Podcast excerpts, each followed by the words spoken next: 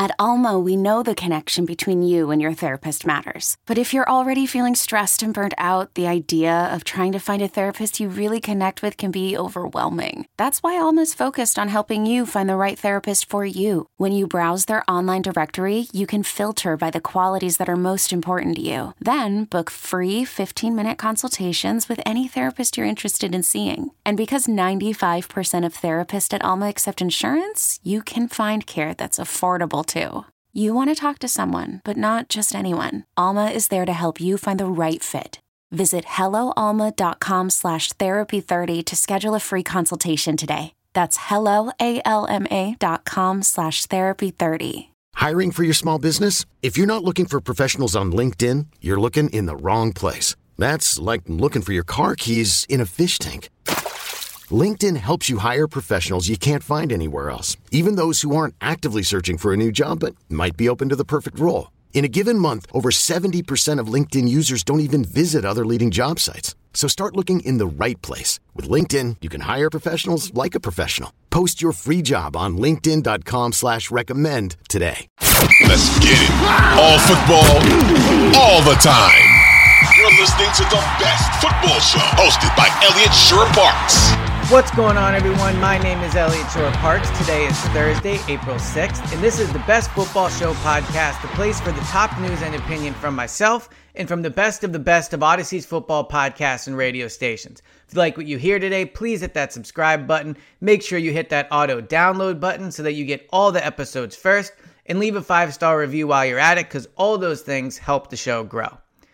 All right, today I want to talk about the player that I think is the biggest X factor in the NFC. We've talked this week a lot about the NFC, the best teams, the best quarterbacks, and clearly when you look at the conference, it is wide open. You look at the Eagles as a team that last year, you know, somewhat dominated it, made the Super Bowl fairly easy on their way to the playoffs but they did lose a bit of talent and you know it is tough to go back so even the eagles for as talented as they are you would think they'd have a bit of a rough, you know, it'll be tougher to get back to the Super Bowl this year. But when you look at the rest of the conference, it is completely wide open and it is going to come down to quarterback play. So when you project what is going to happen next year, who's going to win what divisions, who's going to be the number one seed, who's going to go to the Super Bowl, who's going to win the conference, to me, Dallas Cowboys quarterback Dak Prescott is the biggest X factor in the NFC. And when I project to next year, I think he is absolutely set for a bounce back year off of coming off what might be the worst year of his career. Maybe not statistically, but if you just look at in terms of disappointment, the interceptions at the end of the year, the poor playoff performance against San Francisco, I think Dak is coming off of his, the be- the worst year of his career. But I think when you look at his play and you dissect it closer, there is real reason to think he's going to bounce back. And if he does, Dallas goes to being already one of the best teams in the NFC, but maybe a team that if they can do away with their playoff demons and kind of overcome the classic Dallas always blows it in the playoffs, but just on their roster, their coaching staff, and their quarterback, if Dak can be the quarterback they're paying him to be, if Dak can be that top eight quarterback in the NFL, they could win the NFC. So, so why do I have faith that Dak is going to have a bounce back year? Well, first, if you look at it, he was in a lot of ways the same quarterback he's always been last year, right? I mean, just talk about uh, you know just his his accuracy, scoring points. Dallas is always going to be a team to point put puts points on the board with Dak Prescott at quarterback. But two key areas that show that really he he made good decisions last year, and he did move the field up and uh, the the team up and down the field.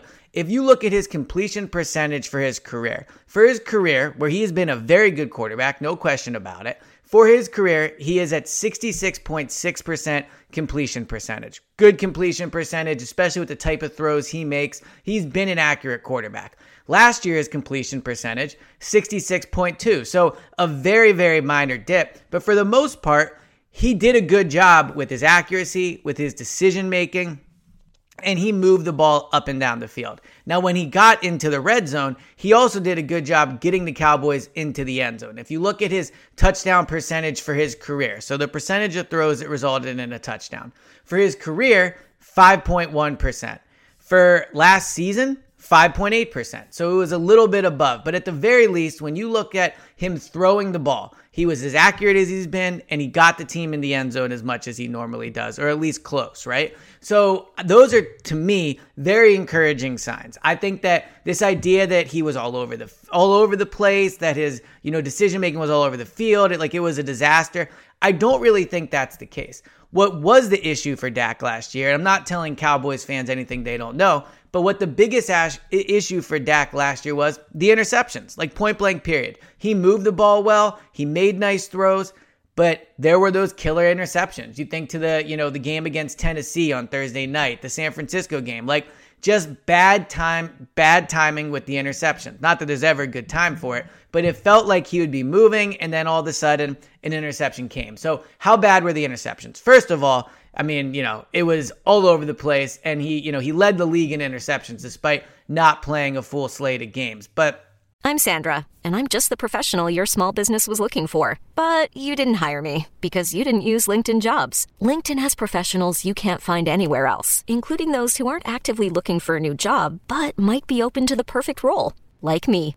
In a given month, over 70% of LinkedIn users don't visit other leading job sites. So if you're not looking on LinkedIn, you'll miss out on great candidates like Sandra. Start hiring professionals like a professional. Post your free job on LinkedIn.com/slash recommend today.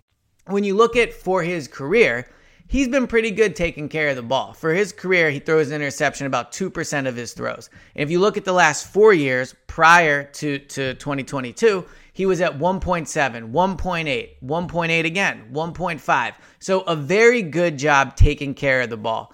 Last year, 3.8%. So on the career, it almost doubled. He almost doubled his career average when it came to his interception percentage. And if you look at his last four years, I mean, he hadn't been above two since his second, uh, since the second year of his career, the year after he came in as a rookie. So he has done a good job taking care of the ball. The issue last year was he was at 3.8%. Like that is way too high. It's double what he's been throughout his career.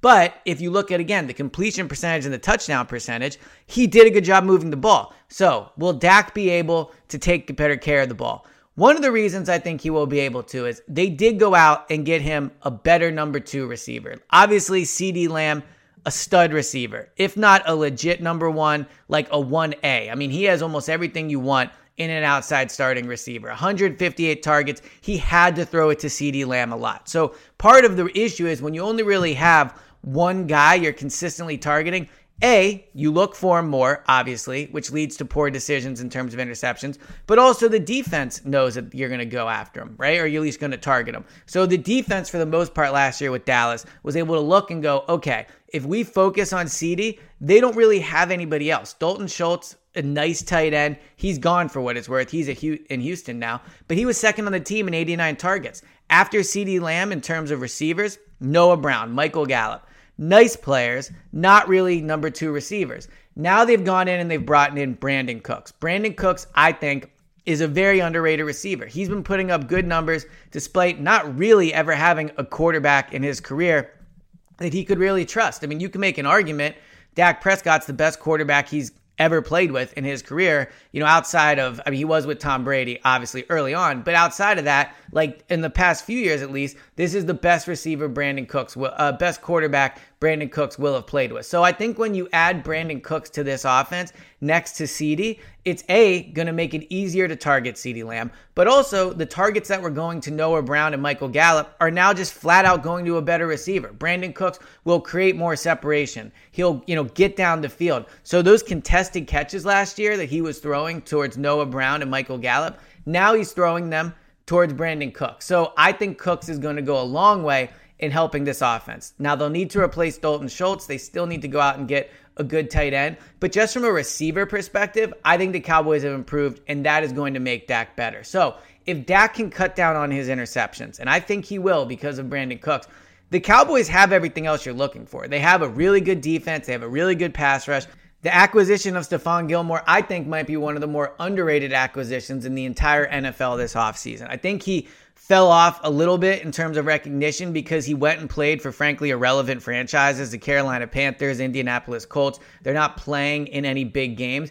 But when you look at it and the Pro Football Focus, uh, you know, stats back this up. He was really good last year. He was arguably a top five cover corner in the NFL. So with Stephon Gilmore on one side, you can move Diggs over where he's probably more suited to be a number two corner. And then you have that pass rush. The defense is there. Like if Dak takes care of the ball and doesn't put the defense in bad spots, the Cowboys aren't going to give up a lot of points. They were fifth in the league or fifth or sixth in the league last year in points allowed. They're bringing back Dan Quinn. I think the Cowboys defense is good to go. So with the addition of Stephon Gilmore, you still have you you add Brandin Cooks, you still have CeeDee Lamb, the defense is there.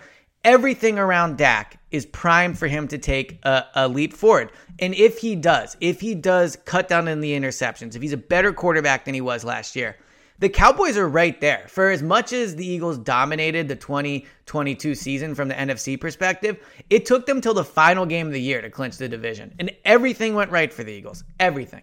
When you look at the Cowboys, not a lot of stuff did. Dak missed time. He had a bad year, right? Like there, there were issues that the Cowboys had last year that frankly the Eagles didn't. Uh, so when I look at it, I say if Dak can come out and be a better quarterback, he's arguably the second best quarterback in the conference. And there are other guys that could t- take leaps forward. Ju- Justin Fields, for example. But the Bears are not winning anything next year. The Niners have a very good roster. They don't have a quarterback nearly as talented on the roster as Dak Prescott. So Dak Prescott to me is going to be the deciding factor in the NFC. We know what Jalen Hurts is going to be. We know the Eagles are probably going to take a bit of a step back, but still be a double digit win team.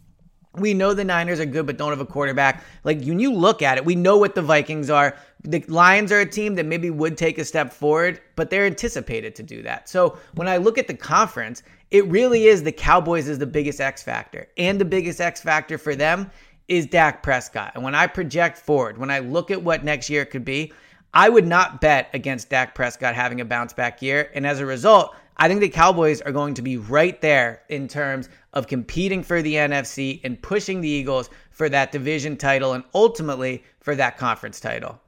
This has been the latest edition of the Best Football Show podcast. Thank you guys so much for tuning in. Please hit that subscribe button and please leave a five star review if you like what you hear, and I'll talk to you guys next time.